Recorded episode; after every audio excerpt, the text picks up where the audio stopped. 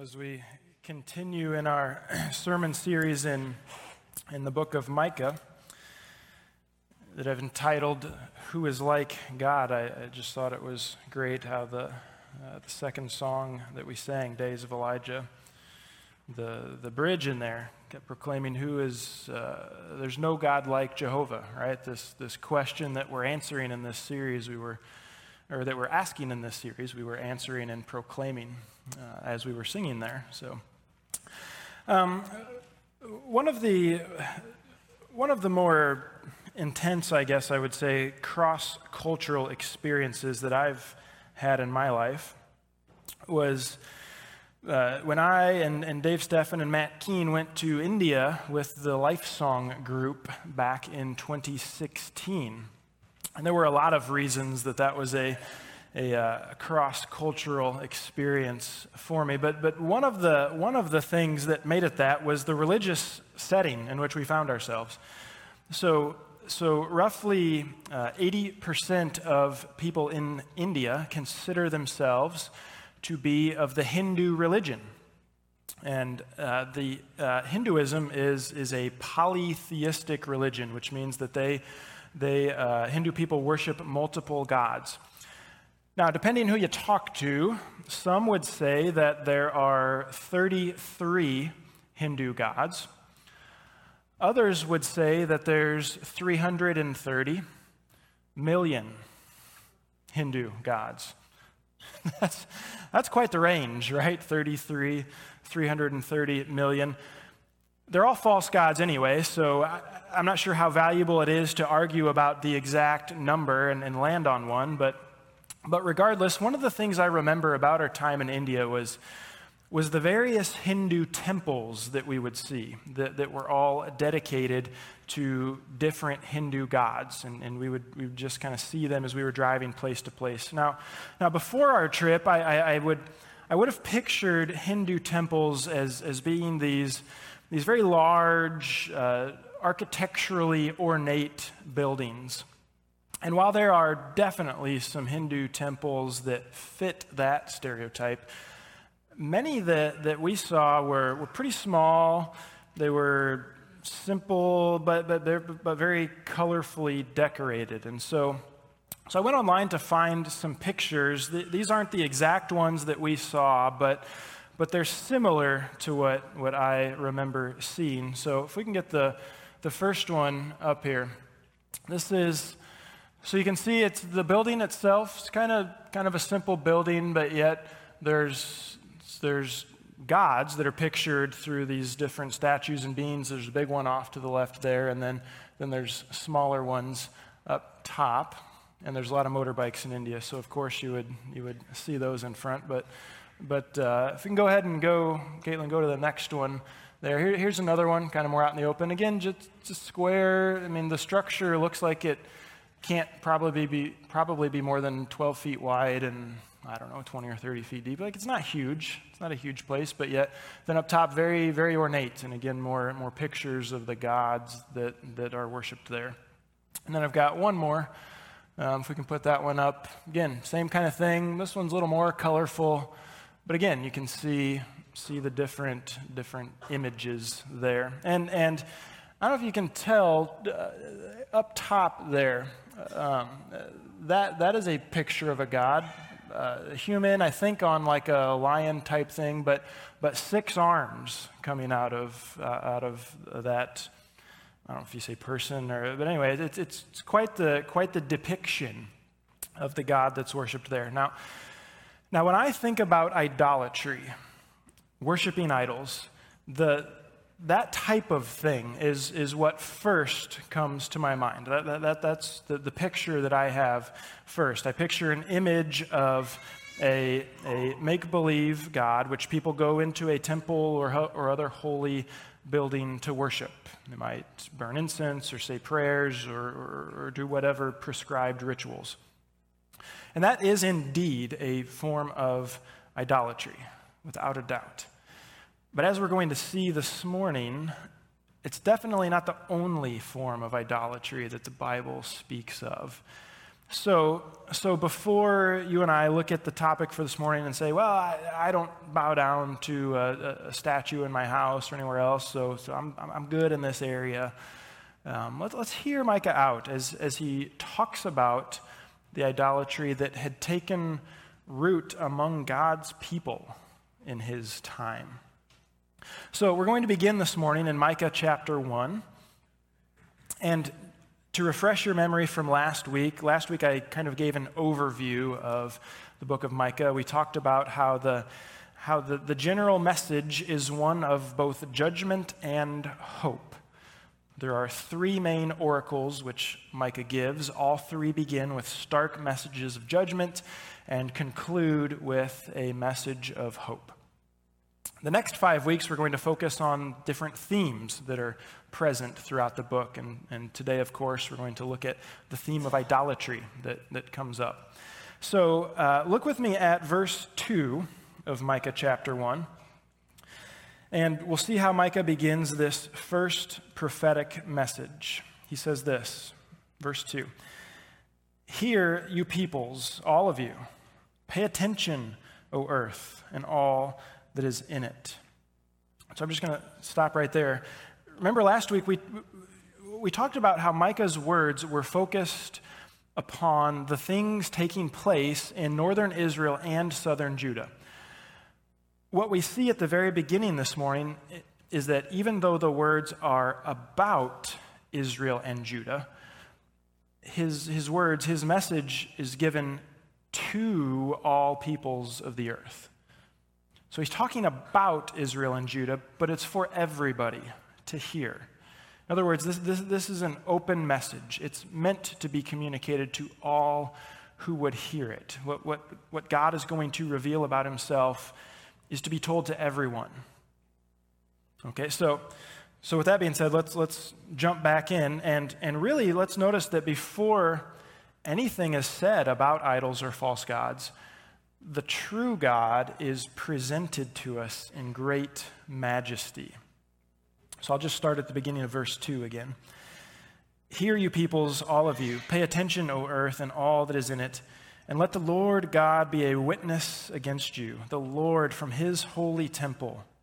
For behold, the Lord is coming out of his place, and will come down and tread upon the high places of the earth. And the mountains will melt under him, the valleys will split open like wax before the fire like waters poured down a steep place. So there's some things that stand out to me as God is described in these verses, and things really that, that, that will stand in stark contrast to idols and false gods. So, so first, let's look at in verse 2 how, how God is presented as sovereign Lord. Okay, and, and, and this is one of the times it really pays off to have the text in front of you looking at it. Halfway through verse 2, the Almighty is named as Lord God in the ESV, uh, from which I'm reading. Okay, and, and so the two Hebrew words, the two Hebrew names used here are Adonai Yahweh. So it's translating Adonai Yahweh into Lord God. And if you notice in the text, the, the second name is all capital letters capital G, capital O, capital D.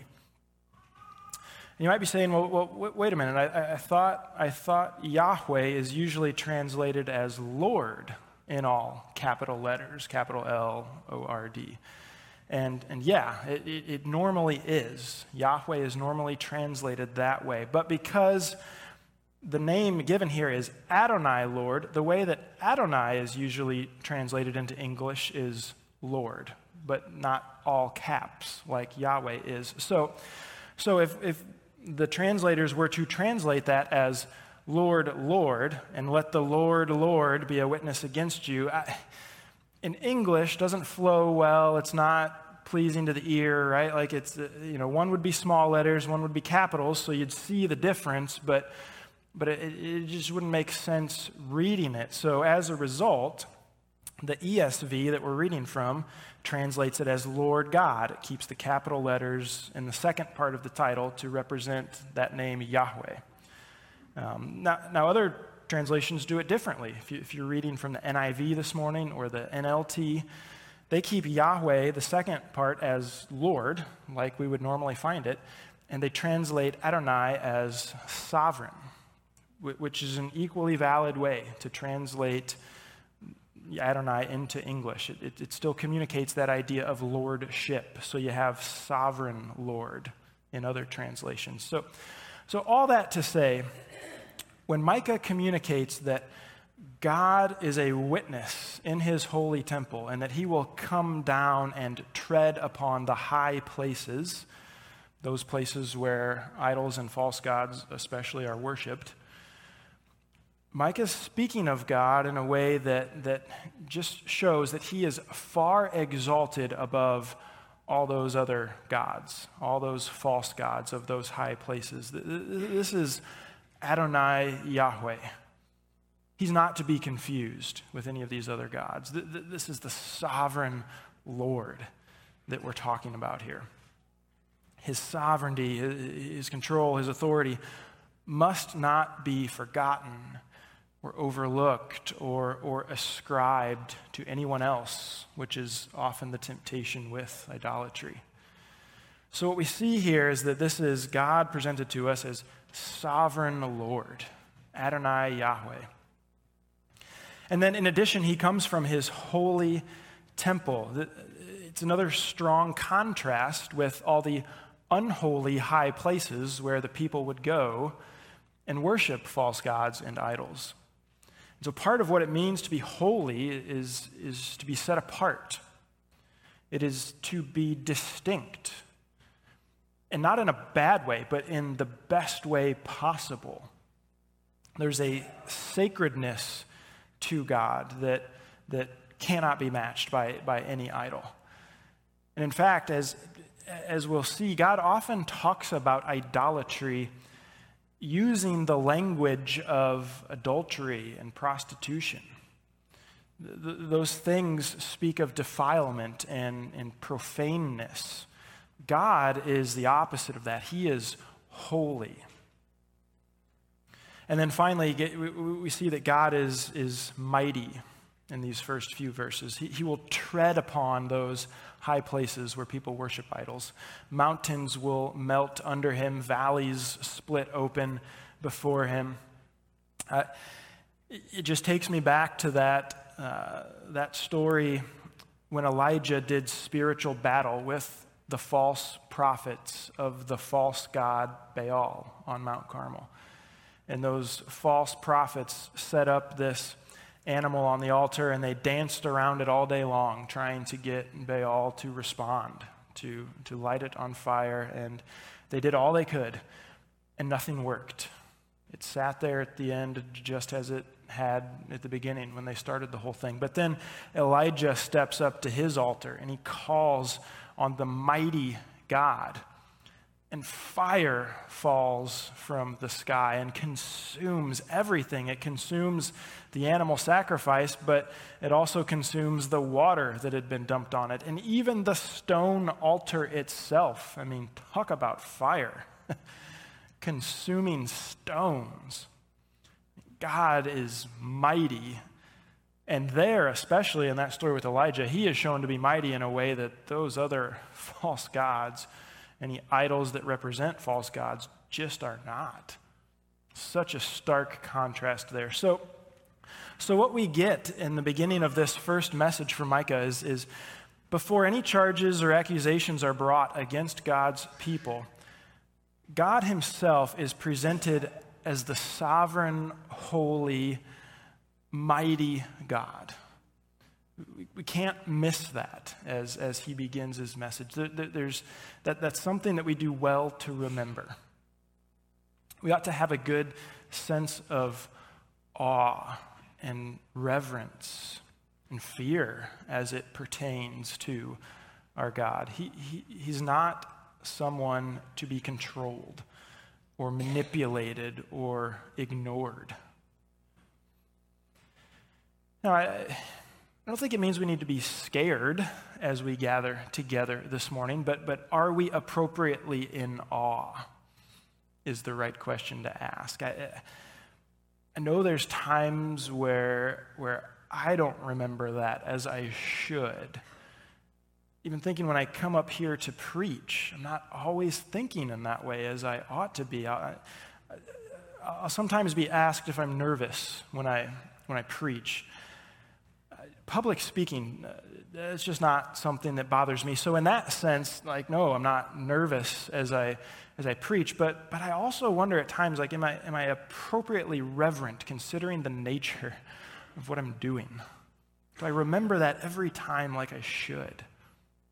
I mean, h- however I would I would however I would act and feel if if Jesus himself in the flesh were sitting in the front row this morning probably what about how I ought to act and feel every time I preach, right? Especially since God is an awesome God and He's present with us today and every other time that we gather. He's always present with us. So, so all that to say, our God is that awesome God, and we ought to be rightly in awe of Him. And so we're led to that, I think, in these first three verses. Mike, Micah uh, speaks of God in that way. Now, after that introduction, after God, after Micah presents God to us, the people maybe would have expected him to begin homing in on the idolatry of all the other nations. But that's not what happened. Look with me at verse 5. It says, All this is for the transgression of Jacob and for the sins of the house of Israel. What is the transgression of Jacob? Is it not Samaria? And what is the high place of Judah? Is it not Jerusalem? The idolatry which, which Micah is going to highlight he's not talking about what's taking place in all the nations surrounding Israel and Judah. There was idolatry there, for sure. But what Micah is focusing on this morning is the idolatry taking place within Israel and Judah. And it, and it wasn't just that it was, oh, it was in these outlying areas and there's kind of some people rebelling and they need to be brought back into. No, no. Samaria and Jerusalem, the capitals the, the centers of the two nations, in more ways than one, they are the ones identified as having idolatry taking place within them. I imagine, imagine this would have shocked the people, at least a little bit, if not a lot, especially those living in southern Judah, where Jerusalem was.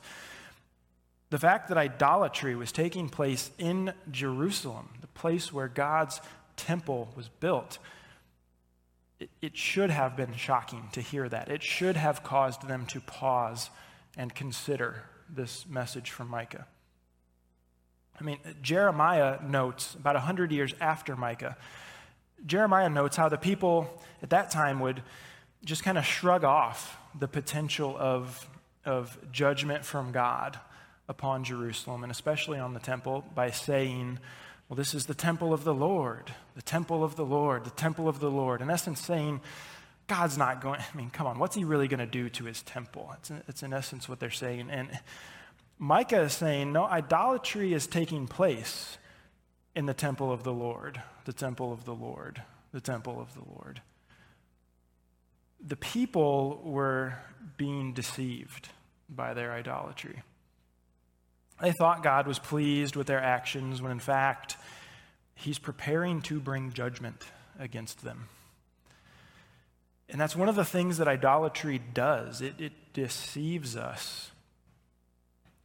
We, we ascribe power and wisdom and authority to things that have none.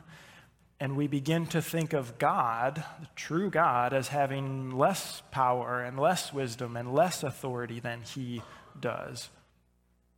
And we, uh, uh, uh, Pastor Tim read for us from, uh, from Isaiah this morning. I mean, Isaiah is Micah's contemporary. They're ministering about the same time. And when Isaiah spoke of idolatry among the people, he, he said that they were, they were foolishly creating idols and images from a piece of wood. And half of this, half of this log they would put into the fire and they would burn it for warmth and light and cooking food. And, and the other half of the log they would shape into an idol and worship it. And, and Isaiah is essentially saying, like, that's a deranged way of thinking. Like, what are you doing? and uh, Isaiah, he says that the people were so deceived that they could not recognize that. They couldn't recognize the derangement or, or the lie that they had come to believe. They were deceived by the idolatry that was taking place. That's what idols do. They deceive us into thinking that they are more than they actually are.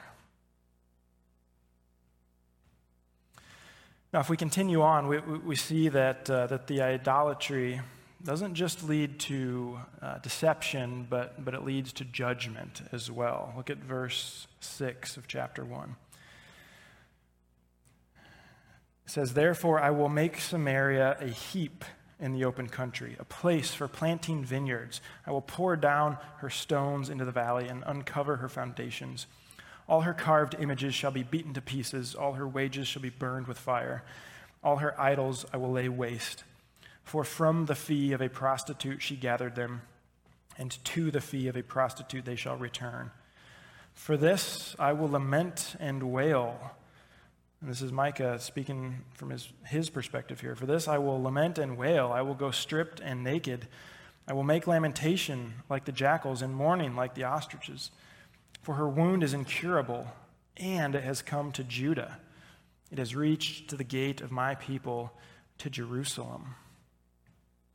So, through Micah, God is warning his people that judgment is coming. And, and, and God has warned his people throughout the Bible to avoid idolatry. It, it, it's stated in the Ten Commandments, it's stated other places in the Old Testament law. God warned the people before they went into the promised land if, if, if you don't destroy the high places and if you intermarry with people who are worshiping these false gods, you too will fall into it.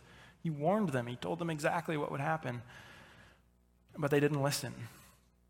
His people ignored that, and so rather than worship God alone, they agreed to worship the gods of the nations with whom they entered into alliances. They agreed to worship the gods of the people from other nations whom they married. And as a result, because God is, is rightly jealous for the worship that rightly belongs to Him and Him alone, and because the people broke their covenant with Him, He was bringing judgment upon them.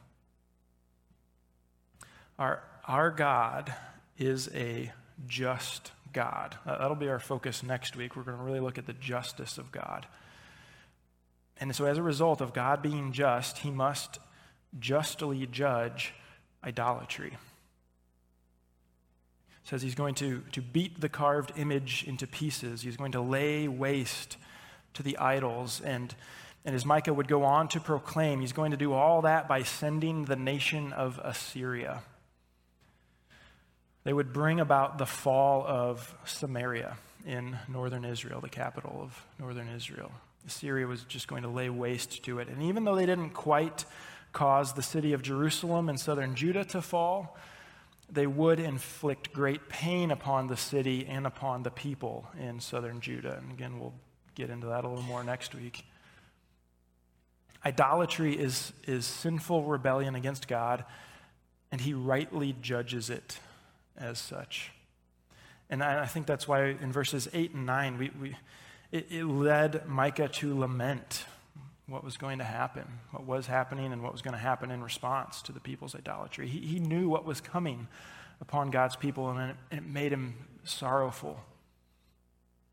He desired to see God's people worship God and God alone rather than place their trust in these empty idols that could do nothing to save them when God's judgment came upon them. Those idols were going to show themselves for what they really were.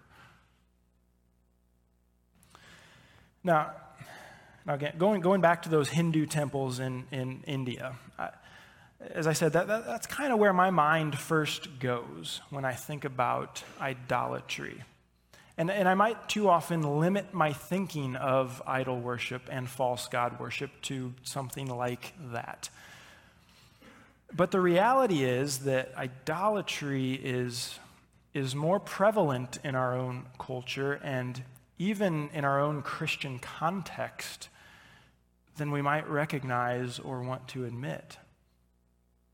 Um, uh, in our family, we're, we're, we're, working our way through something called uh, the, the New City Catechism.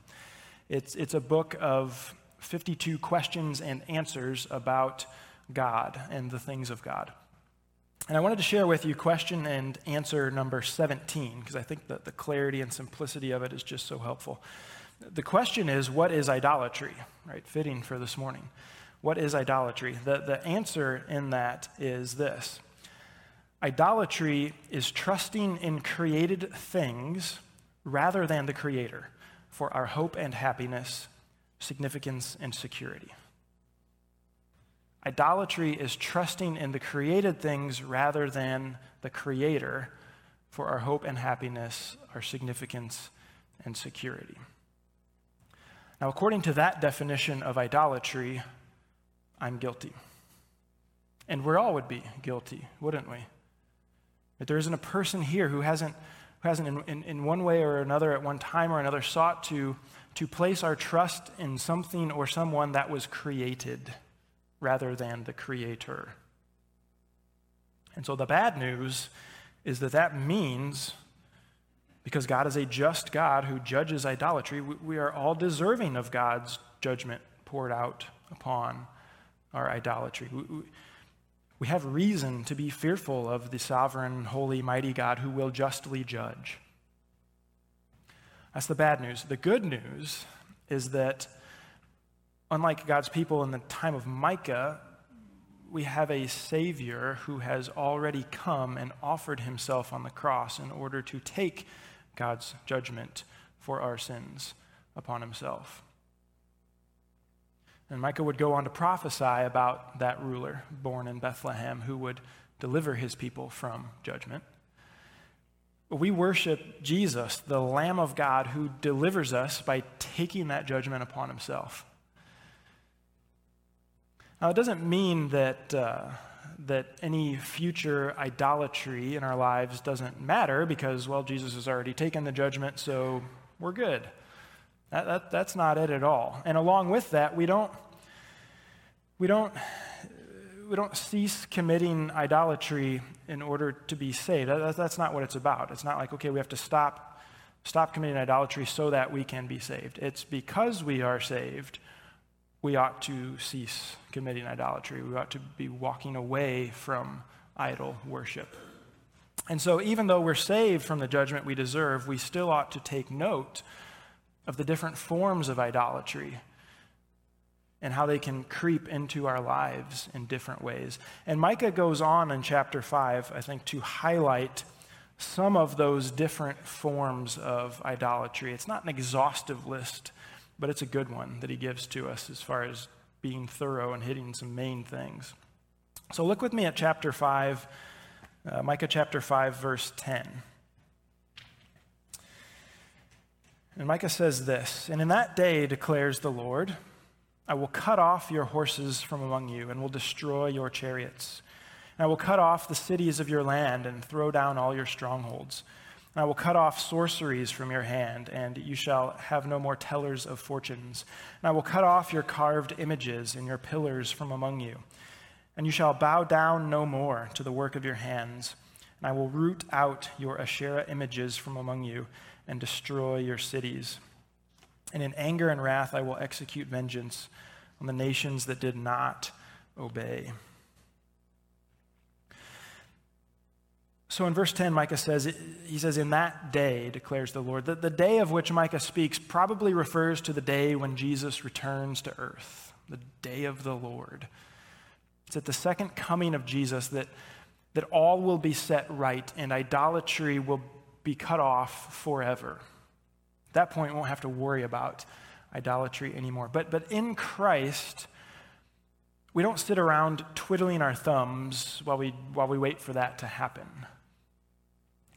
As God does his sanctifying work in us now, he's moving us away from idolatry and, and toward full and complete trust in him, in him alone. And so, so the day of Jesus' return is coming for sure, but there's also a sense in which it, it, it has begun now. He lives within us through his Holy Spirit presently, and he's working in us to do these things even now.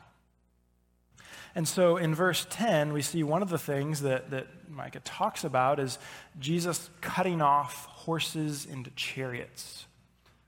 Those were the military forces of that day. How easy it is to place our trust in military might, especially when we reside in the country that, that would have the strongest military on the planet, right? It's easy for us to say, well, we're, we're secure in that. Not that there's no threats, right? But, but we feel good about, about the, the military that we've got. And if that's where we're ultimately looking for security, then it's idolatry. It's, it's putting our trust in something created rather than the Creator.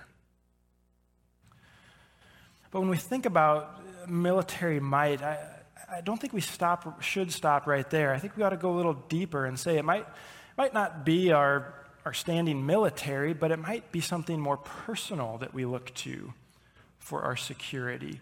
Right? It could be our own physical strength that we're putting trust in, saying, well, I can handle this situation myself, and so I'm feeling secure in that. It, it could be it could be a security system that we install right? It, it, could be a weapon of some kind that we have. It, it, it, could be an unguessable computer password. I mean, there's, there's, there's lots of things that, that, that we, can, we can look to first and foremost for security.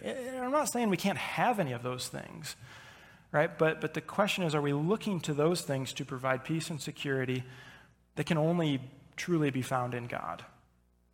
And that's the essence of what idolatry is looking to the created rather than the creator. So, so as we are being sanctified in Christ, God is moving us away from, from the idolatry of trusting in people or things for ultimate security. And Micah highlights that here in verse 10. He goes on in verse 11 to talk about something different. He talks about cities and strongholds in verse 11, those things being cut off uh, Micah's not being anti city and pro small town. I mean, that, that's not what he's talking about here. But cities and strongholds, they, they, they were things that mankind built in order to be significant and secure. Right? I mean, this, this goes all the way back to the Tower of Babel in Genesis 11, right? Building something, it, it's, it's about status in a lot of ways. It's about looking for happiness in things. It's about making a name for ourselves that is revered by others, right? The, the, uh, the idol of status is a big one in our affluent society. And so the question we ought to ask is, is, how often do we make decisions and shape our lives around trying to achieve a certain level of prosperity or influence or notoriety? It's, it's, a form of idolatry. And, and man, one, one, one I can sure feel the pull of in my life. So, as, as we're being sanctified in Christ, God is moving us away from the idolatry of looking to those things for happiness and significance, those created things. He goes on in verse 12, he talks about sorceries and, and fortune tellers. This is trying to manipulate things through spells or rituals, or, or trying to control the future by knowing the future. And in, in essence, it's seeking to be divine like in order to achieve the outcome we personally desire. So that's why people in Micah's time would go to the high places and they would take part in the pagan rituals performed to the gods of rain and fertility that they sought to manipulate things in order to assure adequate rainfall for the harvest or, or fertility within their families. It's why people in our time get involved with things like witchcraft or horoscopes, or even things like the prosperity gospel. The prosperity gospel is a form of this. It, it, prosperity gospel promises health and wealth if certain things will be done. It's, it's, the same as this. It's, it's seeking to, to, to manipulate the divine, bring about the outcome that, that we believe is in our favor. So again, as, as, as God is, as, as He is sanctifying us in Christ, He's moving us away from the idolatry of divine manipulation as a way to try to secure happiness and, and security. And then finally, in verses uh, 13 and 14, Micah talks about trusting in carved images, the, the, the work of our hands. In essence, trusting in our own efforts. The appeal of works righteousness, a system like that, is, is, is that I'm, I'm able to take matters into my own hands, right? I, I've got this list. If I do this, this, this, and this, and then I'm good, right? And, and, and there's control there, and we like being able to grab hold of that. And, uh, you know, even though every one of us knows that we're flawed in different ways, there's, there's still something alluring and comforting about taking charge and controlling the situation, or, or at least thinking that we are. It becomes so easy to, to trust in ourselves rather than trust in God. And, and we live in a day and age when mankind believes that every problem can be addressed with a man made solution. I mean, that, that's just the world in which we live. And so this can be a big pull on us. And so the question then, uh, again, like the others, uh, as we're being sanctified in Christ, God is moving us away from the idolatry of works righteousness into a deeper trust and dependence upon Him, not upon ourselves. So, as Micah makes clear to God's people and to all peoples of the earth in, in chapter 1, not only is idolatry a, a turning away from the sovereign, holy, mighty God, it's rebellion against him, which, which he will judge justly. He made that point very clear. People of northern Israel experienced that shortly after Micah spoke those words. It wasn't long. Didn't happen in southern Judah for another hundred years or so, but, but eventually they were led into exile as well. And again, we, we are so blessed that Jesus has taken the judgment for idolatry upon himself. So we don't have to face the consequences of that judgment. How blessed we are in Christ. But at the same time, we're not immune from the pull to idolatry. In Christ, God is He's working. He's cutting off those pulls within us if we will yield ourselves to Him and to the work that He is doing. The time's going to come, that, that day of the Lord, the time will come on the new earth when those things will be completely cut off. Like we won't even have to worry about the pull to idolatry anymore. That, that'll be the day. I look forward to that. And we're going to worship God fully in that day. We're going to worship Him completely. There will not be a trace of idolatry, but He's not waiting until then to begin His work. He's doing it in us even now. And so we ought to examine ourselves and, and, and see if, if there is a form of idolatry that's made its way into our lives. Micah gives us some good things to think about in chapter 5, especially. Good questions to ask as we seek to identify any place idolatry has creeped in. May we be people who daily choose to reject that pull to trust in created things and instead put our trust fully and squarely in the Creator who alone deserves to be worshiped above all things. Let's stand together and, and, and come before God in prayer and, and, and ask Him to continue that work within us, to shine the light where it needs to be shown in our lives, to give us strength to stand up to that temptation. Heavenly Father, I, I think we ought to start like Micah did and just say, You, you are awesome. You're mighty, sovereign, holy. So many other attributes, God. We could keep going and going. There, there's none like you. We, we sang it already. There's no God like Jehovah. That is especially clear when we, when we look at you compared to idols. Those are, those are false gods, cheap imitations. We thank you for who you are, that you are the mighty God, the one and only. There's none like you. God, uh, help us to remember that. We can be distracted in this life. Our, our, attention can be drawn to, to things that are pretending to be you, pretending to possess the qualities that you possess. But they don't. God, those things fall short. It's nothing more than the other half of the log that was just burned for fire. God, so help us to recognize that.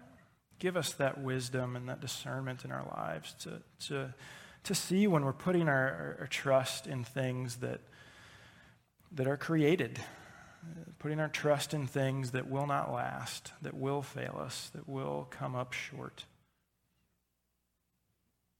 And God, guide us each day that we might trust in you more and more. Because you are firm and you are secure, you are unchanging, God, and you will never fail us. So would you guide us in that? And God, we thank you, as we've talked about, that, that you took the judgment we deserved upon the cross, that you took that upon yourself. Uh, uh, without it, we're, we're, we're doomed. We're, uh, there's no hope for us.